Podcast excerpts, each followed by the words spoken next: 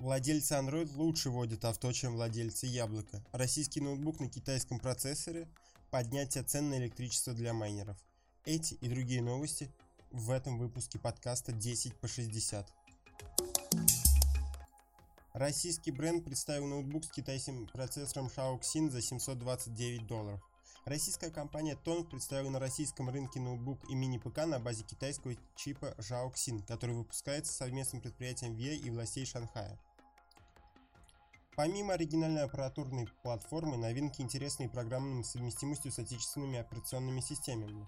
Лэптоп Tong TN4004 ориентированный на офисную работу и мультимедийные развлечения, оснащен 14-дюймовым дисплеем с разрешением 1920 на 1080 пикселей.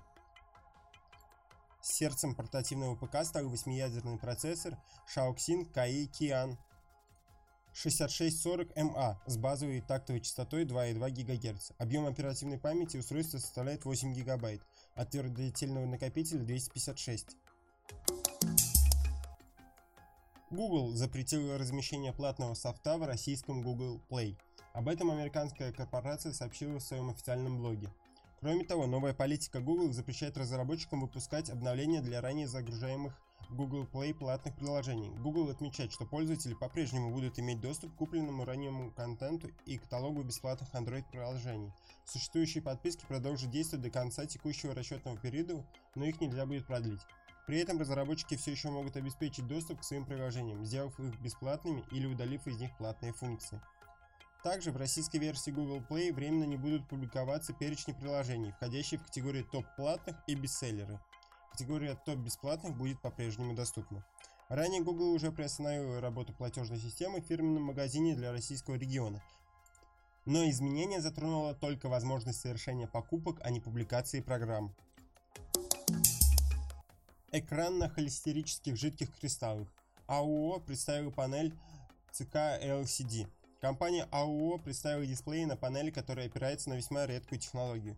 Речь о ЦК LCD – холестерических жидких кристаллах. Как и известно, технология E-Ink CH-LCD выделяется тем, что дисплей на основе данной технологии не потребует энергию для, для статического отображения информации. Тратится энергия только на изменение изображения. Таким образом, дисплей потребляет очень мало энергии. Технология существует уже более десятка лет, но среди потребительской электроники распространения не получила. Дисплей ЦК LCD, который показал АО, цветной, но в отличие от цветных E-Ink, тут не используется цветовой фильтр. Поэтому разрешение экрана при просмотре цветного контента не теряется. Сейчас же АО считает, что спрос может повыситься, в том числе для устройств, которые будут использоваться в образовательных целях, а также в транспортной сфере. О самом экране известно, что он характеризуется диагональю 7,9 дюйма, разрешение остается неизвестным. TeamViewer уходит из России и Беларуси. TeamViewer – известная компания-поставщик одноименного программного продукта для удаленного управления ПК, заявила о прекращении работы в России и Беларуси. Мы решили прекратить любую оставшуюся деловую активность в России и Беларуси, говорится в сообщении компании TeamViewer. Прекращает ведение бизнеса в двух странах немедленно. Компания также не собирается продлевать контракты. Существующие подписки, не попадающие под действие санкций, которые не связаны с неправомерным использованием наших продуктов, будут соблюдаться до истечения срока действия договора, но не будут продлены впоследствии. Кроме того, TeamViewer заблокировал все нелицензионные подключения к России и Беларуси, и из них, чтобы избежать дальнейшего использования нашего программного обеспечения, отвечает компания. Для физиков-криптомайнеров в России могут поднять тарифы на электроэнергию. ФАС разработала новые методические указания по расчету тарифов на электричество для населения. Сейчас существует целый спектр тарифов, по которым потребители платят за свет. Например, для жителей с электрическими плитками и с газовыми, для жителей села, дневные и ночные тарифы для установивших специальные счетчики. Однако жители, пользуясь электричеством по низким тарифам, зачастую пытаются заработать. Проблема перекрестного субсидирования актуализировалась в связи с распространением коммерческого майнинга криптовалюты, говорит эксперт Народного фронта Павел Скленчук.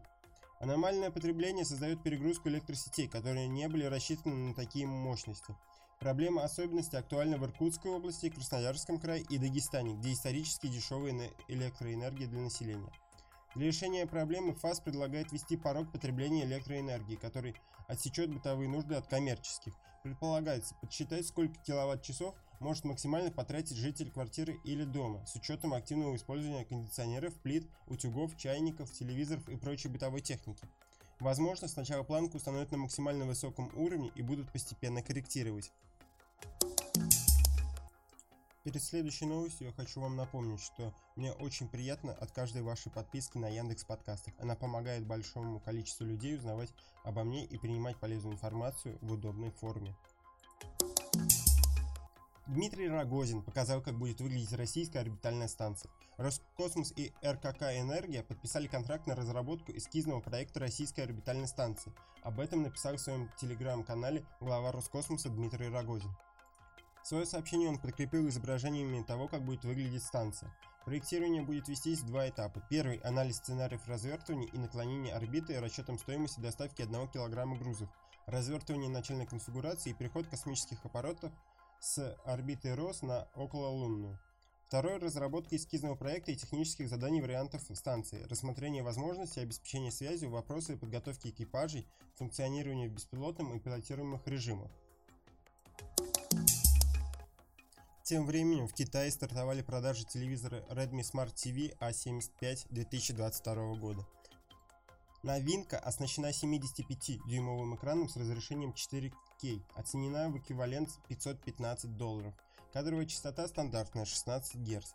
Дисплей TV обеспечивает охват 78% цветового пространства DCI-P3. Встроенная акустическая система с двумя громкоговорителями суммарной мощностью 20 Вт. В основе аппаратной платформы лежит СОТ с четырехъядерным КПУ.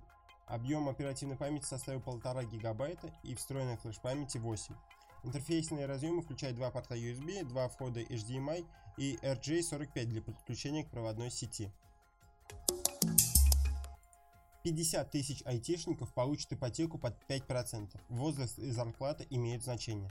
Анонсированная неделю назад программа льготной ипотеки для IT-специалистов под 5% годовых стартовала в России, о чем сообщил премьер-министр Михаил Мишустин.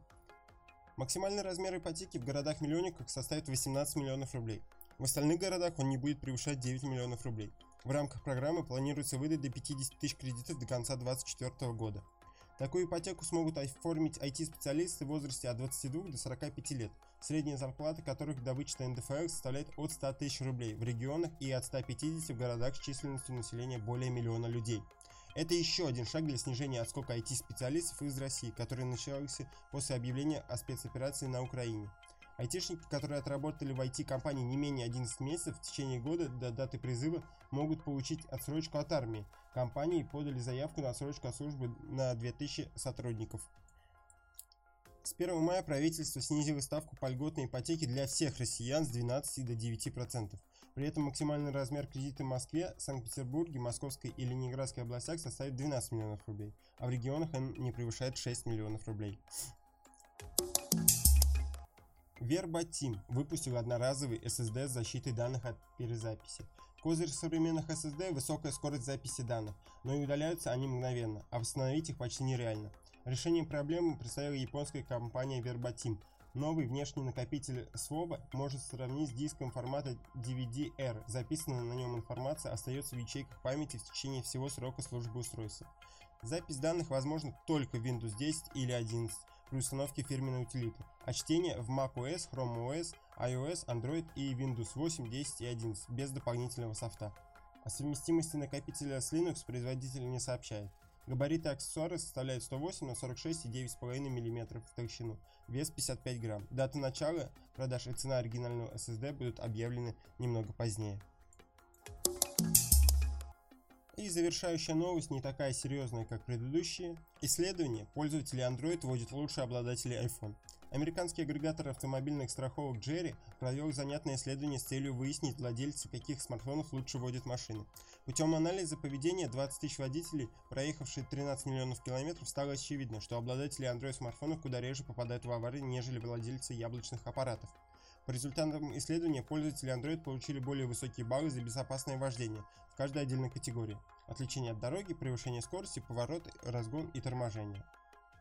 Самые высокие баллы получили такие категории граждан, как пожилые люди, состоящие в браке, имеющие степень бакалавра или выше и более высокий кредитный рейтинг. И на этой интересной новости нам придется расстаться до следующей недели. За микрофоном был Дима Мас. Услышимся.